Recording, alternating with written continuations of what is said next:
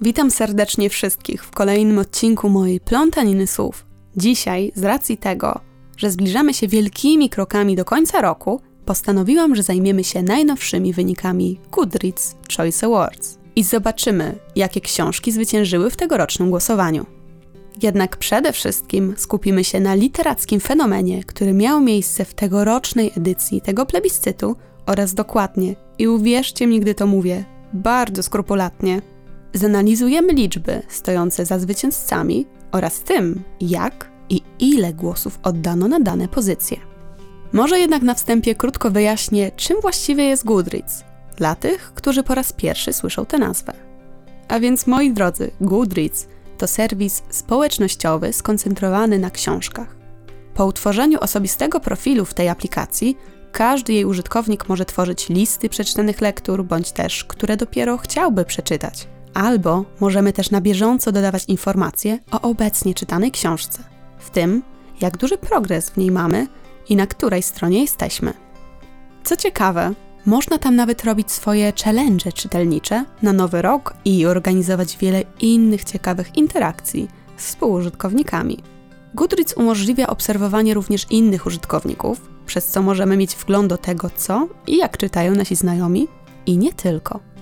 Jednak oprócz tego aplikacja ta umożliwia ocenianie książek w skali od 1 do 5 gwiazdek oraz pisanie krótkich recenzji na ich temat. Te dwie rzeczy są moim zdaniem niezwykle przydatne, ponieważ jeżeli jestem zainteresowana jakąś pozycją, to od razu sprawdzam jej opinię i dzięki temu często decyduję, czy ostatecznie chcę po nią sięgnąć. Kolejnym z wielu plusów korzystania z tejże aplikacji jest to, że możemy dowiedzieć się również czegoś więcej o wybranych autorach oraz na bieżąco monitorować zapowiedzi ze świata literatury. Nawet te planowane na kilka lat do przodu. Tak naprawdę, gdybym chciała jakoś elegancko podsumować, czym jest Goodreads, myślę, że powiedziałabym zwyczajnie, że jest to aplikacja dla czytelników poświęcona książkom. Jednak jest to duże uproszczenie, ponieważ jak sami możecie zauważyć, oferuje nam ona wiele możliwości. Nie będę ukrywać, że osobiście uwielbiam tę aplikację, nie tylko ze względu na jej zawartość, ale i za to, jak wygląda.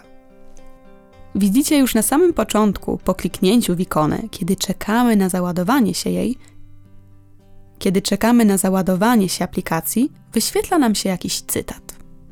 Za każdym razem są to słowa innego pisarza bądź pisarki, co pozwala na odkrywanie nowych twórców, ale i na poznawanie cudownych sentencji.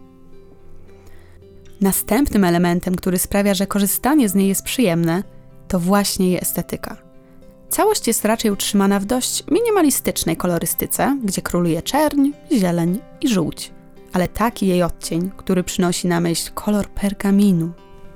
Jak widzicie, jest to wyjątkowa aplikacja, a raczej pewnego rodzaju medium społeczne, które łączy ludzi i ich pasję do literatury. Ale teraz, przechodząc już od ogółu do szczegółu, porozmawiajmy chwilę o Goodreads Choice Awards. Jest to coroczne głosowanie na książki, które ukazały się w danym roku. Czytelnicy mogą oddawać swoje głosy na pozycje w kilku kategoriach i tym samym decydować o zwycięzcach. Kategorii jest sporo, bo aż 15. Jednak co zaskakujące, ta 15 kategoria pojawiła się dopiero w tym roku. Znalazły się w niej książki z nowokształtującego się gatunku literatury, noszącego nazwę romancji. Ciężko mi to jakoś bezpośrednio przenieść na język polski, ale jest to taki gatunek, który obejmuje romanse fantazy. Jak już wspomniałam, jest to tegoroczna nowość pod względem kategorii i możliwości głosowania. Ale uważam, że bardzo przyczyniła się ta nowość do rzetelności wyników. Cieszy mnie też fakt, że pomimo iż mamy XXI wiek, to literatura nie zatrzymała się w miejscu. I co róż nas zaskakuje przemianami w niej zachodzącymi. Zanim przejdę do prezentacji tegorocznych zwycięzców, jeszcze chwilę poświęcę na pokazanie Wam, dlaczego ta nowa dziedzina, a raczej nowy odłam fantastyki, jest tak istotny. W tym momencie mamy już do czynienia z dwoma podgatunkami fantastyki jako takiej. Jest fantastyka young adult, romancy oraz ta klasyczna, dobrze nam znana, zwyczajna, stara fantastyka. Ta pierwsza z przeze mnie wymienionych jest w głównej mierze tworzona z myślą o młodszych odbiorcach osobach wkraczających w dorosłość, które pragną rozpocząć swoją przygodę z tym gatunkiem. W takich książkach bohaterami są zazwyczaj szesnastolatkowie, którzy muszą niejednokrotnie uratować świat albo w jakiś inny sposób odmienić czyjś los. W międzyczasie borykając się z własnymi problemami, wynikającymi z wieku i swej przeszłości. Drugi wspomniany podgatunek fantazy, czyli romancji, to literatura fantastyczna, w której króluje romans, a wszystko inne jest raczej czymś pobocznym. Tym, co jeszcze wyróżnia ten gatunek, jest ilość scen romantycznych i erotycznych. Czasem jest ich w danej książce niewiele, bądź wcale, a innym razem mamy ich aż za wiele. Na koniec mamy oczywiście naszą starą, dobrą fantastykę, której nikomu nie muszę wyjaśniać, ani zbytnio objaśniać. Jak sami możecie więc zobaczyć, fantastyka jako gatunek literacki nieustannie się rozwija. Właśnie dlatego, gdybyśmy uprościli głosowania na Goodreads i wyłaniali tylko jednego zwycięzcę z tego gatunku, byłoby to zwyczajnie niesprawiedliwe, ponieważ każdy z tych podgatunków kładzie nacisk na coś zupełnie innego, pomimo wciąż łączących ich elementów.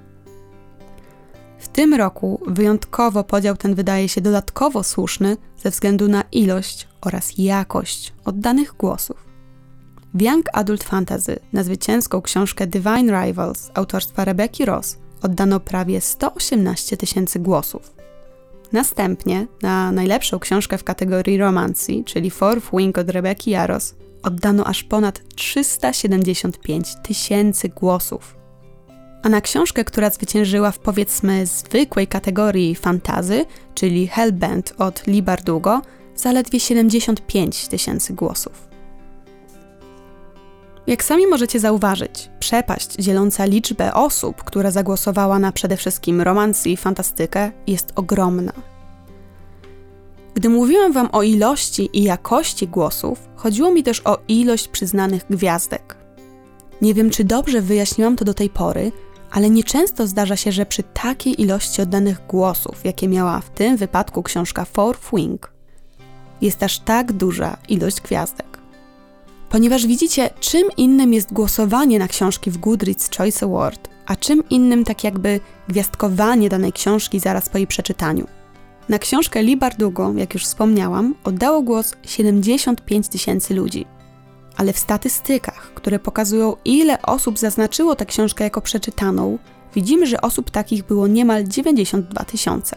Dlatego patrząc na to w ten sposób, w takiej szerszej perspektywie, książka ta otrzymała czytelników 4,16 gwiazdek. Natomiast zwycięska książka w romancji przy 375 tysiącach głosów i 844 tysiącach osób, które ją przeczytały i zaznaczyły to na Goodreads, masz 4,63 gwiazdki. Jak sami więc widzicie, ilość i jakość oddanych głosów jest ogromna. I gdyby podział na te podgatunki fantazy nie został zastosowany, Fourth Wing zgarnęłoby tytuł najlepszej książki fantazy, nie dając szansy konkurencji i zostawiając ją daleko w tyle. Oprócz tych przepaści pomiędzy liczbami, jednogłośne zwycięstwo Fourth Wing jest tak naprawdę niepodważalne, ponieważ druga książka na podium w tej samej kategorii zebrała zaledwie 33 tysiące głosów, czyli aż o 364 tysiące głosów mniej. Już dawno nie spotkałam się z takim literackim fenomenem, który wydarzył się zaledwie w ciągu jednego roku. Powiem Wam, że dla mnie są to duże emocje i głosowanie to zawsze mnie interesuje, oraz to, jak liczby oddanych głosów, czy też ilość, jaką dana książka razy była przeczytana, mają się względem siebie. W tym roku ewidentnie zaszło istne szaleństwo czytelnicze, z którego się ogromnie cieszę. Jednak fantastyka to nie jedyny gatunek literacki, który doczekał się swoich zwycięzców. A ja poświęciłam jej tyle czasu tylko i wyłącznie z racji tego, iż jest to mój ulubiony gatunek literacki.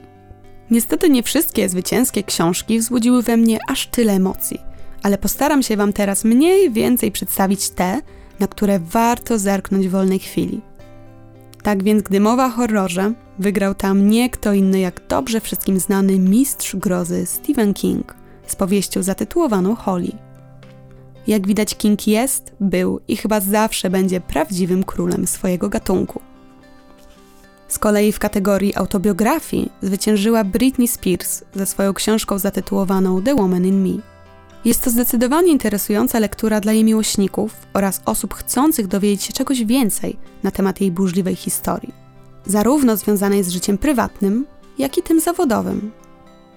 W innej młodzieżowej kategorii, czyli w Young Adult Fiction, zwyciężyła autorska książka Ali Hazelwood zatytułowana Chuck and Mate. Autorka ta zyskała na popularności już jakiś czas temu książką zatytułowaną The Love Hypothesis i nieustannie, jak widać, utrzymuje się na podium wśród literatury młodzieżowej. Ostatnią pozycją i wygraną, która zwróciła moją uwagę, jest książka Emily Hart pod tytułem We World, która to zwyciężyła w kategorii debiutanckiej noweli początkujących pisarzy i po którą myślę z chęcią sięgnę w najbliższej przyszłości. Jak sami możecie zauważyć, w tym roku w książkowym świecie naprawdę dużo się działo. Już teraz nie mogę się doczekać tego, co przyniesie kolejny rok. Jestem podekscytowana tymi wszystkimi nowościami wydawniczymi, które się ukażą. I które, mam nadzieję, chociaż w części, wzbogacą moją domową biblioteczkę. Z mojej strony na dziś byłoby to jednak tyle. Dziękuję Wam za poświęcony czas i uwagę oraz życzę prawdziwie zaczytanego tygodnia. Do usłyszenia niebawem w kolejnym odcinku mojej plątaniny słów.